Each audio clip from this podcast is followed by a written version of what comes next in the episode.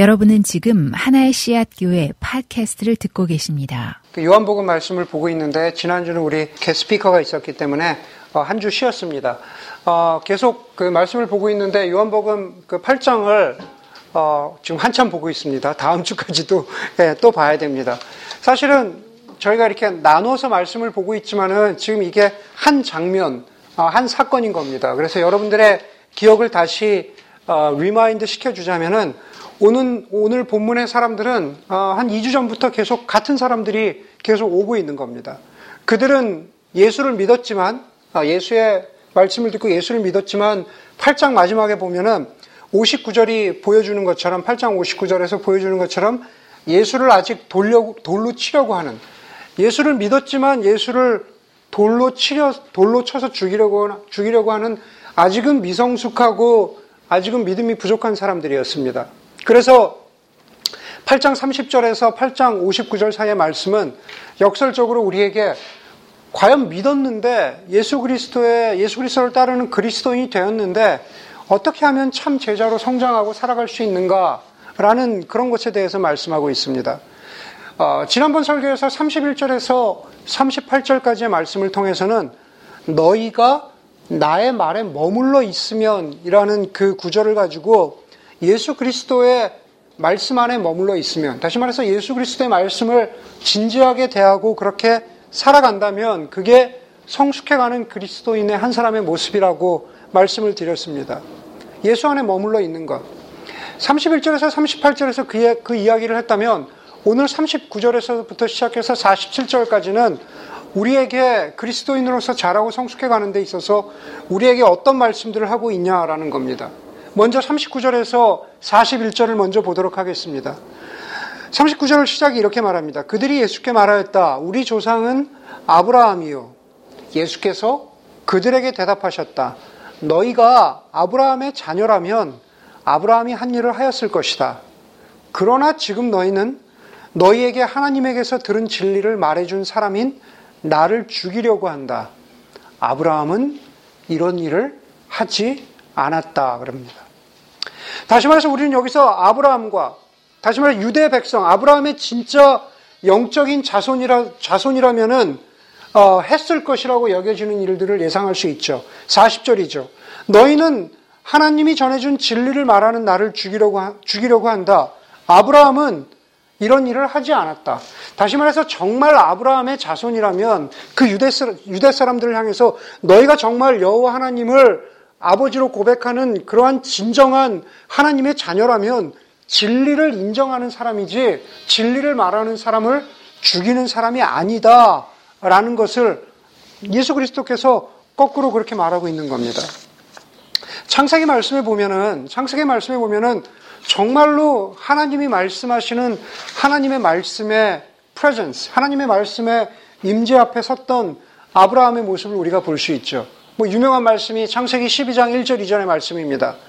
하나님께서 아브라함에게 그렇게 말씀하시죠. 너는 너의 고향과 친척과 아비의 집을 떠나서 내가 내게 보여줄 땅으로 가라. 내가 너로 큰 민족을 이루고 내게 복을 주어 내 이름을 창대하게 하겠다. 우리가 잘 아는 말씀입니다. 그런데 우리가 여러 설교나 성경 공부를 통해서 알고 있는 것처럼 자신의 자신의 익숙한 곳, 자신의 편한 곳을 떠나서 아무것도 없는 곳으로 간다는 게 그렇게 쉬운 일이 아닙니다. 아마 여기에 있는 사람들은 최소한도 다소간의 경험이 있겠지만은 그러한 것들을 다 경험해 본 사람들이죠. 어, 그런데 중요한 것은 12장 12장 4절에 나오는 아브라함의 말씀인 거, 아브라함의 반응인 거죠. 아브라함이 여호와의 말씀을 따라갔다라고 말합니다. 그렇죠? 진리의 말씀에 순종한 아브라함이죠. 창세기 15장 5절에도 보면은 여호와 하나님께서 아브라함에게 말씀하십니다. 그를 이끌고 밖으로 나가서 이르시되 하늘을 우러서 저 위에 있는 별들을 타 봐라. 내가 그에게 이르시되 자손이 내 자손이 그와 같이 되리라. 참 좋은 말씀이죠. 축복의 말씀입니다. 그런데 그것을 갖다가 황당한 말씀으로 여기지 않고 아브라함이 6절에서 이렇게 반응합니다. 아브라함이 여호와를 믿으니 여호와께서 이를 그의 의로 여기셨다.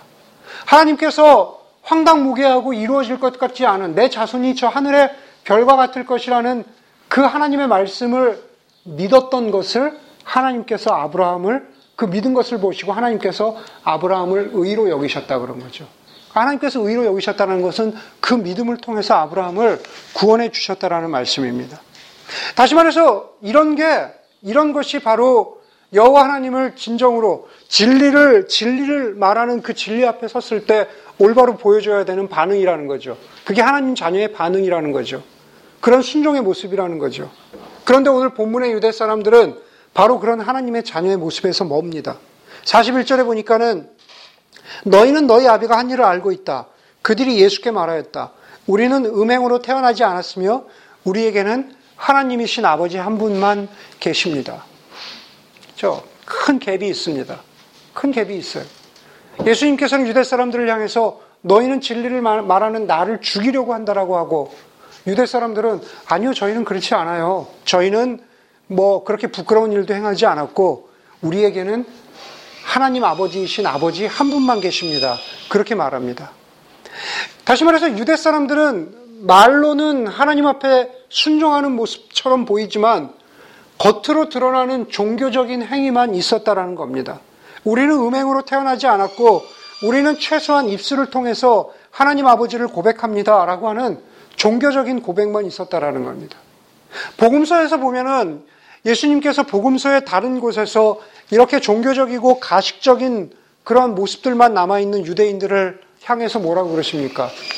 회칠한 무덤 같다 그러죠. 예, 여러분 무덤에 가보면은 아마 우리나라 무덤은 그렇지 않았지만은 고대 근동의 무덤은 그랬나 봐요. 무덤이 있으면은 그 무덤을 회치를 한 거죠. 무덤이 깨끗하게 보이게 무덤이 있다면 그것을 깨끗하게 보인 겁니다. 그러나 아무리 겉을 깨끗하게 꽃장식을 하고 그렇죠? 멋있게 그림을 그린다고 해도 무덤은 무덤입니다. 예수님께서 유대인들을 향해서 지적하신 것도 그런 거죠. 너희가 겉으로는 깨끗한 무덤 같지만 그 속은 더럽고 추악한 것이 가득 차 있다. 종교적인 모습만 가지고 있는 유대인들을 아, 유대인들을 아, 비판하시고 지적하시는 아, 그러한 예수님의 말씀인 거죠. 저희 교회가 개척한 지 이제 이번 6월 달로 6월 달로 정말 풀리 딱 만, 만 2년이 되는 것 같아요. 우리 6월 17, 18일인가? 저도 까먹었어요. 그러니까 10 며칠이에요. 10 며칠 날 우리 어, 준인에서 준인의 집에서 첫 번째 어, 예배를 드렸습니다. 그러다 보니까 아직 아직은 2년뿐이 안 됐기 때문에 예, 아직은 관심을 갖고 어, 저를 아는 분들이 교회에 대해서 물어봐 주는 분들이 많이 있습니다. 아, 그 저희 교회 얘기를 이렇게 저렇게 하다 보면은 아, 뭐 수고하십니다 이렇게 인사말 하시는 분들도 있고 어, 또 어떤 분들은 저희 교회 얘기를 하다 보면 좀 별난 교회네요. 그렇게, 그렇게 반응을 보이시는 분들도 있습니다. 별난 교회다, 특이한 교회다, 그렇게 볼 수 있는 부분들이 있을 것 같아요. 그렇죠? 아마 방문하신 분들도 그렇게 느낄 텐데, 뭐, 뭐, 이렇게 처음부터 시작할 수 있겠죠. 교일, 주일날 점심도 안 주고. 그렇죠? 네, 저희 교회 점심도 안 줍니다. 네, 오늘은 그나마 이렇게 입었지만 어떤 때는 어, 저도 청바지 입고 설교하고, 예, 반바지 입고 교회 오고. 아이고, 뭐라 그러는 거 아니니까. 뭐라 그러는 거 아니니까. offend 받지 마세요. 예. 어, 여러분들도 저한테, 어, 목사님 왜 청바지 입으세요? 뭐 이렇게 어, 하면 내가 offend 받는 거니까 여러분들도 절대 예, offend 받지 마세요. 예. 그리고, 그러니까 좀 특이하다는 걸 얘기하는 거죠. 예, 프로젝터도 없죠. 프로젝터도 없고, 뭐 마이크도 없습니다. 예, 찬양 시간도 짧아요. 저, 왜 이렇게 찬양 시간 짧은 거야? 그리고 설교 끝나면 찬양이 있어야 되는데 찬양도 없는 것 같고, 예, 이렇게 평범에서 벗어난 것 같습니다. 어, 헌금 시간도 없고, 왜 아이들과 찬양은 우리도 해야 되는지, 왜 우리도 율동을 해야 되는지, 예, 왜 대표 기도를 하는데 교회에 대한 기도, 우리 목사님께 말씀의 은혜를 주셔서 어, 이 시간 뜨겁게 해주십시오. 뭐 이런 기도는 없고 뭐 네팔을 위해서 기도하자, 뭐 메르스를 위해서 기도하자. 네, 주로 주로 주로 그런 기도들도 많이 있습니다. 네. 다른 교회가 한창 예배를 드리고 있을 11시 반이면 우리는 집에 갑니다. 저희는 집에 갑니다. 아, 우스갯소리라는 얘기지만 저희 교회는 아, 뭐 아니면 도죠. 예, 붙어 있거나 예, 한 주 지나고 나서 아, 좀 이상한데? 그러고 안 오거나 뭐 그런 교회입니다. 그런데 여러분, 제가 어, 다른 사람들하고 얘기하면서 아, 우리 교회는요, 조금 아, 조금 특이한 교회예요. 좀 평범한 교회는 아니에요라고 어느 순간에 얘기를 하고 있더라고요. 어느 순간에. 제가 처음 뭐 이렇게 우리 교회 아까 물어봐 주시는 분들한테 조금 평, 평범한 교회는 아니에요. 그러다가 어느 순간에 제가 문득 깨달았어요. 나는 왜, 목사인 나는 왜 우리 교회를 독특하다고 사람들한테 얘기할까? 목사인 나는 왜 우리 교회는 조금 평범한 교회는 아니죠. 저희 교회가. 왜 그렇게 얘기할까? 라는 생각이 들었습니다. 평범하지 않다, 독특하다라고 이야기하는 것은 어떤 정상적이고 상식적인 것이 있는데, 그러한 패스가 있는데, 거기서 조금 벗어났을 때 좀 평범하지는 않아요. 예, 독특해요. 우리가 그렇게 생각해 볼 수도 있다라는 겁니다. 그럼 다른 모든 교회들은 상식적이고 정상적인데 예, 우리 교회는 그 기준에서 벗어났으니까 좀 평범하지 않고 독특한 것일까라는 생각을 해봤습니다. 우리가 교회 생활, 신앙 생활 가운데 많은 것들은 사실은 정상적이고 그렇게 해야만 한다고 생각하는 것들이 있는데 사실 그런 것들 중에 많은 것들은 종교적인 모습일 수도 있다라는 생각을 우리가 해볼 수 있어야 됩니다. 그렇죠. 우리가 교회 생활하면서 당연하다고 생각했던 것들이 어떤 때는 성경에서 이야기하지도 않고 예수님이 가르치지도 않은 것들인데 그냥 우리는 마치 신앙생활은 그래야 한다라고 생각하는 경우가 많이 있습니다. 그러한 것들 가운데 좋은 것들이 있지만 또 그러한 것들 가운데는 관습으로 굳어져서 그것이 정말 주님을 닮아가는 우리의 신앙생활을 방해하는 그러한 경우들도 있습니다. 우리는 많이 벗어난 것이 아니라 우리는 조금 다를 뿐입니다. 예, 우리는 틀린 것이 아니라 다를 뿐이죠. 저희 금요일 저희 겨자씨 모임에서 지난 이틀 전 그 겨자씨 모임을 마지막으로 그 앤티 라이스의 그 심플리 크리스천 그 책을 아, 마쳤습니다. 그 책의 마지막 챕터 두 챕터에 보니까는 교회 전통 신앙의 전통을 설명하면서 N.T. Wright이 이런 비유를 듭니다. 아마존 강이나 나일 강처럼 큰 강들은 원래부터 큰 강이 있었던 것이 아니라 수많은 개울물들, 수많은 지류들, 수많은 작은 강들이 합쳐지고 합쳐지고 합쳐져서 하나의 큰 강을 이룬다라는 거죠. 마찬가지로 아주 굉장히 큰 나무, 우리가 뭐 이런 데 가서 보는 큰 어떤 redwood 나무 같은 경우는 굉장히 우리가 가서 보면 알지만 굉장히 큰 몸통이 있고 거기에서부터 수많은 가지들이 뻗어져 나옵니다. 예수 그리스도를 믿는 신앙이라는 것, 예수 그리스도를 따르는 신앙 공동체 혹은 교회라는 것은 바로 그런 것이라는 거죠.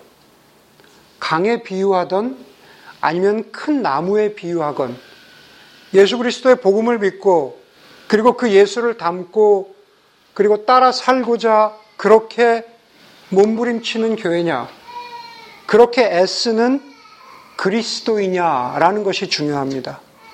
그런 그리스도인들이 각양 모양은 틀리지만 그런 그리스도인들이 하나하나 합쳐져서 예수 그리스도께로 이룰 수 있다면 혹은 거꾸로 예수 그리스도로부터 출발해서 조금씩 모양은 틀리고 자라나는 속도는 틀리지만 그렇게 가지처럼 뻗어나갈 수 있다면 그렇다면 너와 나는 조금 다른 것 뿐이라는 그런 사실입니다.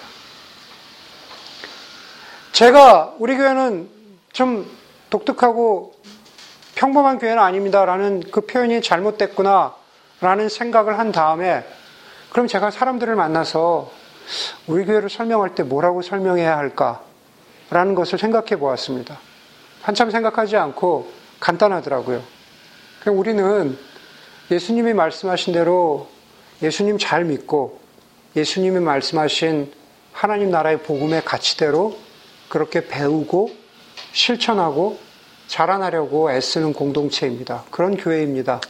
그렇게 설명하면은 그냥 우리 교회 모습을 그냥 간단하게 설명할 수 있는 것 같았습니다. 여러분, 오늘 여기서 이야기하는 것처럼 나는 아브라함의 자손입니다. 겉으로 보이는 거룩한 모습이 참이 아니라는 겁니다. 겉으로 보이는 모습만 가지고 우리의 모습을 판단할 수 없습니다. 그러나 거꾸로 우리는 이렇게 이야기할 수도 있겠죠. 겉으로 보이는 cool해 보이는 신앙 모습만 가지고 그것도 진리다. 그것도 참이다. 라고 이야기할 수 없다라는 겁니다. 저기 너무 old style이야. old fashion이야. 요즘엔 이래야지. 이래야 신앙생활이 쿨하지. 이것도, 이것도 정말 예수님의 말씀하신 것에서 멀어질 수 있다라는 겁니다. 참 중요한 것은 정말로 아브라함처럼 내가 아브라함의 자손, 영적 자손, 하나님의 자녀라고 그렇게 감히 이야기할 수 있는 것처럼 정말 그런 참 순종의 모습이 겉모습 말고 우리의 우리의 정말 삶의 중심에서부터 그러한 순종의 모습이 있냐라는 겁니다. 사도 야고보는 야고보서에서 끊임없이 반복해서 말하죠. 사람들은 예전에 루터 같은 경우는 어, 야고보서에 대해서 지푸라기 복음이라 그랬죠. 그냥 쓸데없다 그랬어요.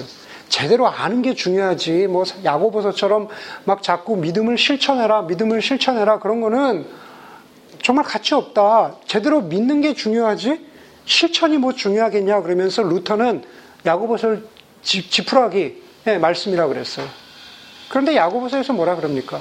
사도 야고보가 계속 강조하는 게 그렇죠? 내 믿음을 내게 보이라. 내가 살아가는 모습을 통해서 내가 그리스도인으로 살아가는 모습을 통해서 내 믿음을 정말 네가 믿고 있는 바를 나에게 보여주어라. 라고 야고보서가 계속 강조합니다. 여러분, 여러분은 여러분의 믿음을 어떻게 보입니까?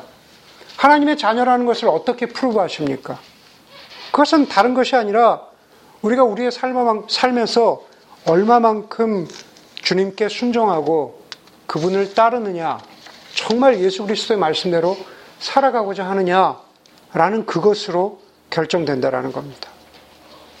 그런데 오늘 본문 말씀 가운데에서 그럼 우리가 어떻게 주님께 순종하는 삶을 살아갈 수 있을까? 42절 이하에서는 그것을 이렇게, 이것을 한마디로 이렇게 요약합니다. 우리가 예수님 가장 사랑하면, 우리가 예수님을 가장 사랑하면 그것이 정말로 우리가 주님께 순종하고 있다라는 모습을 보인다는 겁니다. 우리가 정말 주님 앞에 순종하고 있는지는 정말 우리가 예수님 사랑하고 있는지 그 모습을 통해서 우리가 순종의 모습을 보일 수 있다는 겁니다. 42절 뭐 말씀 보겠습니다. 42절에 보니까는 예수께서 대답하셨다. 하나님이 너희 아버지라면 너희가 나를 사랑할 것이다. 그것은 내가 하나님에게서 와서 여기에 있기 때문이다. 내가 내 마음대로 온 것이 아니라 아버지께서 나를 보내신 것이다. 내가 내 마음대로 온 것이 아니라 하나님 아버지께서 나를 보내신 것이다. 그렇기 때문에 정말 하나님 자녀는 우리 삶 가운데에서 예수님 사랑하는 모습 가지고 사랑함, 그렇게 살아갑니다. 여러분, 하나님 사랑한다라는 것. 과연 그게 뭘까요? 사랑한다라는 것.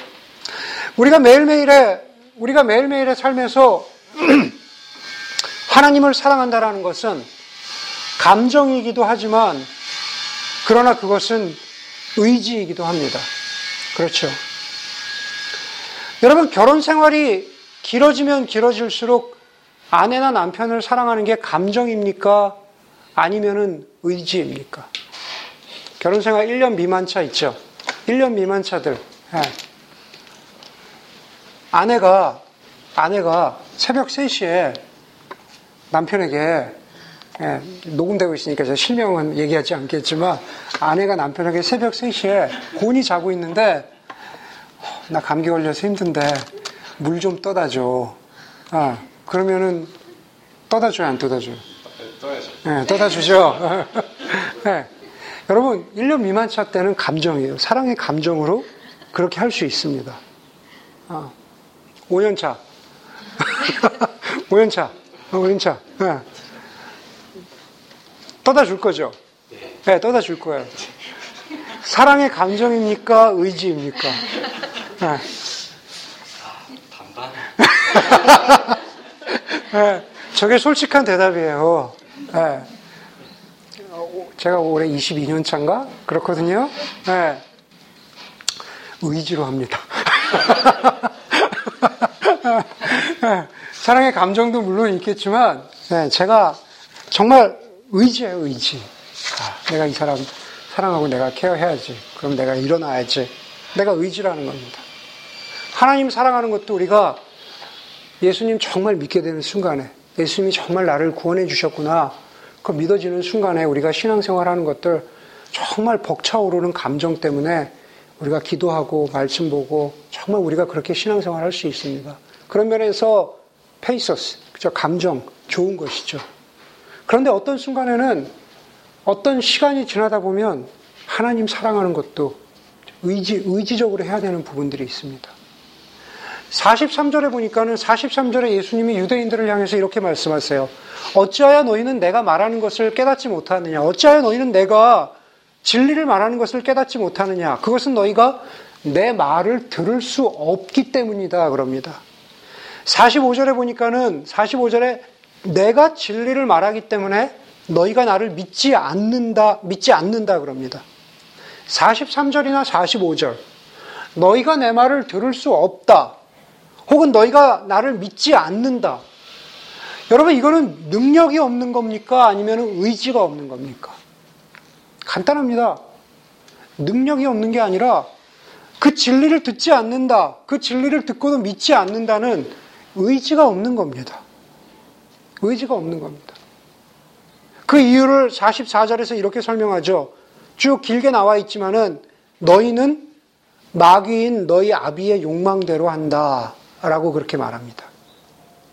즉, 하나님을 가장 사랑하고 하나님을 순종하려는 의지보다는 다른 욕망, 다른 유혹, 다른 기준, 다른 가치를 따라 살고자 하는 그 의지가 더 강한 겁니다.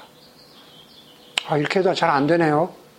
아, 목사님, 제가 이렇게 이렇게 해보려고 그랬는데, 어, 제가 그렇게 쉽지가 않네요. 하나님 사랑하는 것보다 의지적인 측면에서 하나님 사랑하는 것보다 다른 것 사랑하는 의지가 더 강하기 때문입니다.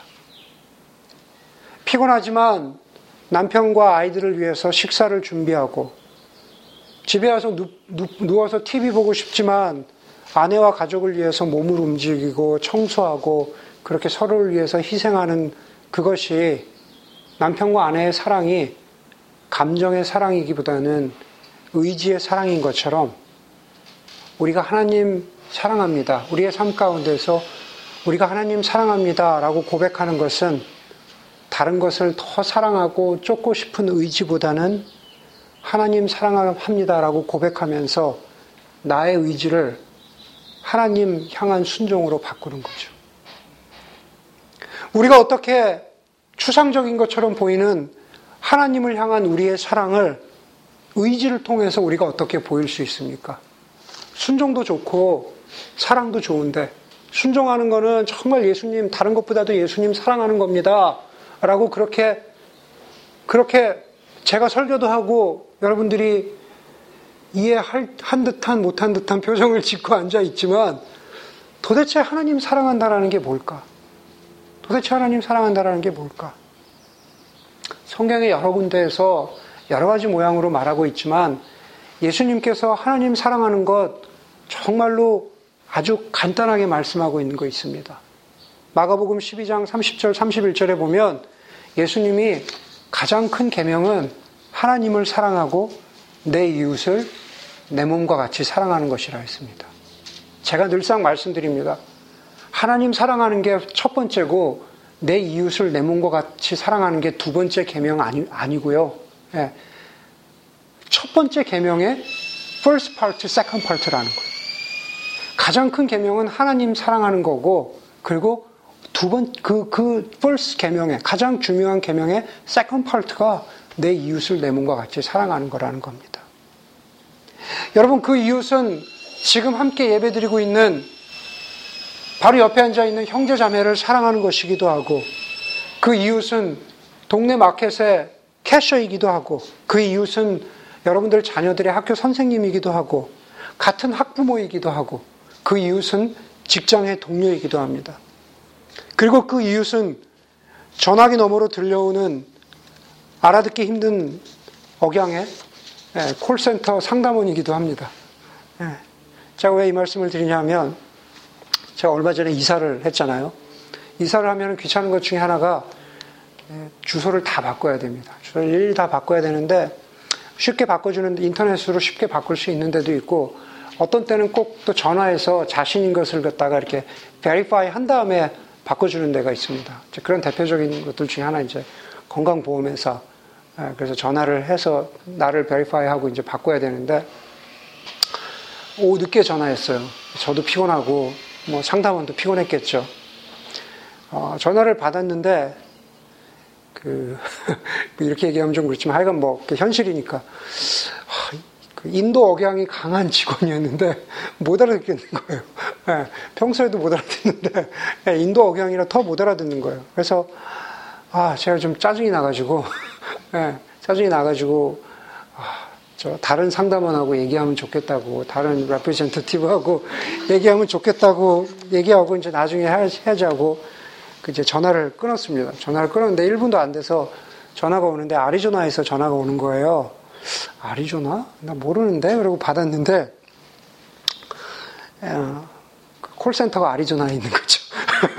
그래서 아리조나에서 전화가 온 겁니다. 그래서 그, 인, 그 인도 친구가 제가 갑자기 전화가 끊어진지 알고, 어, 다시 저한테 전화를 그 한 겁니다. 그래서 이제 어떻게 어떻게 이제 서로 설명을 하고, 그래서 어떻게 어떻게 이제 체인지를 하긴 했는데, 그때는 이제 그런 생각이 드는 거예요. 왜 이렇게 영어가 힘든 사람을 이렇게 상담원으로 써서 왜 이렇게 힘들까? 그래서 막 이제 그 짜증이 났는데 한국식으로 따지면은 뭐라 이제 일종의 이제 제가 소위 그 커스터머로서 갑질을 한 거죠. 간단하게 얘기해서 그런 거죠. 어 막 어 막 저 다른 다른 사람 바꿔줄 수 있겠냐 막 그러고 그런 겁니다. 그날 저녁이 들어서 갑자기 그 생각이 들면서 스스로 이제 부끄럽기도 하고 어, 제가 스스로 회개를 했습니다.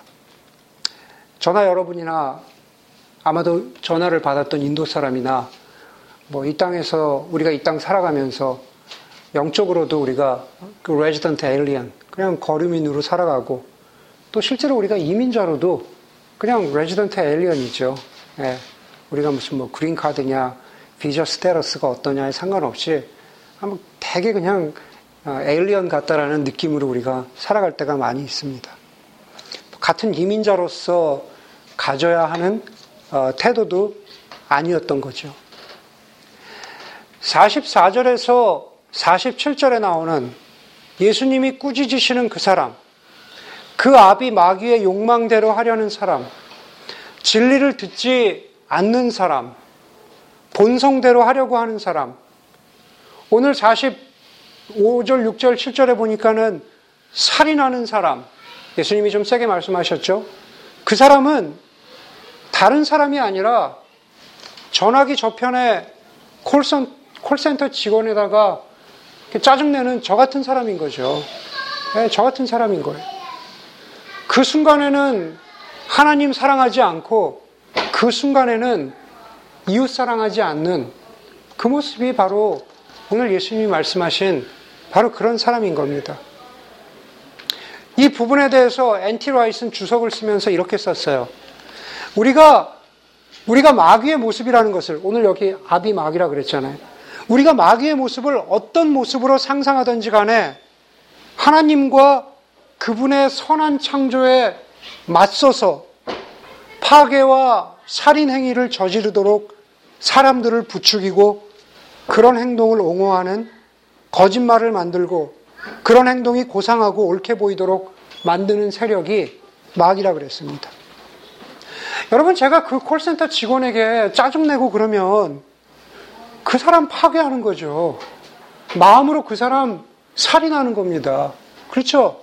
그 사람 마음에 상처 주는 거죠. 그러면서 아, 나는 커스터머니까 괜찮다. 그냥 내 생각을 합리화하게 만드는 그런 생각이 오늘 본문에 나와 있는 대로 마귀가 주는 생각이라는 거예요.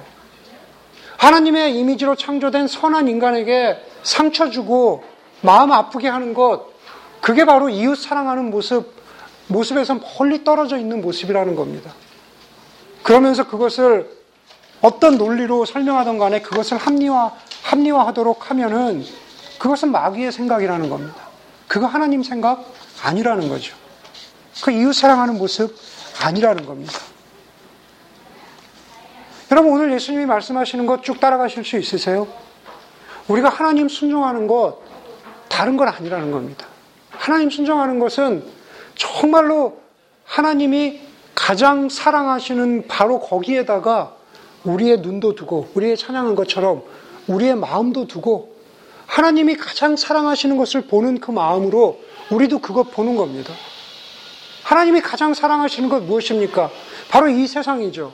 이 세상에서도 하나님께서 자신의 형상대로 지으신 인간들이 어그러지고 그리고 그리고 그렇게 안타까운 모습으로 악한 모습으로 살아가는 것을 하나님께서 그 거기에다가 안타까운 하나님의 마음을 두시, 두시고 그것을 위해서 예수 그리스도를 이 땅에 보내시고 바로 그렇게 어그러진 사람들이 어그러진 사람들이 하나님의 형상으로 회복되도록 살아가시도록 한 것.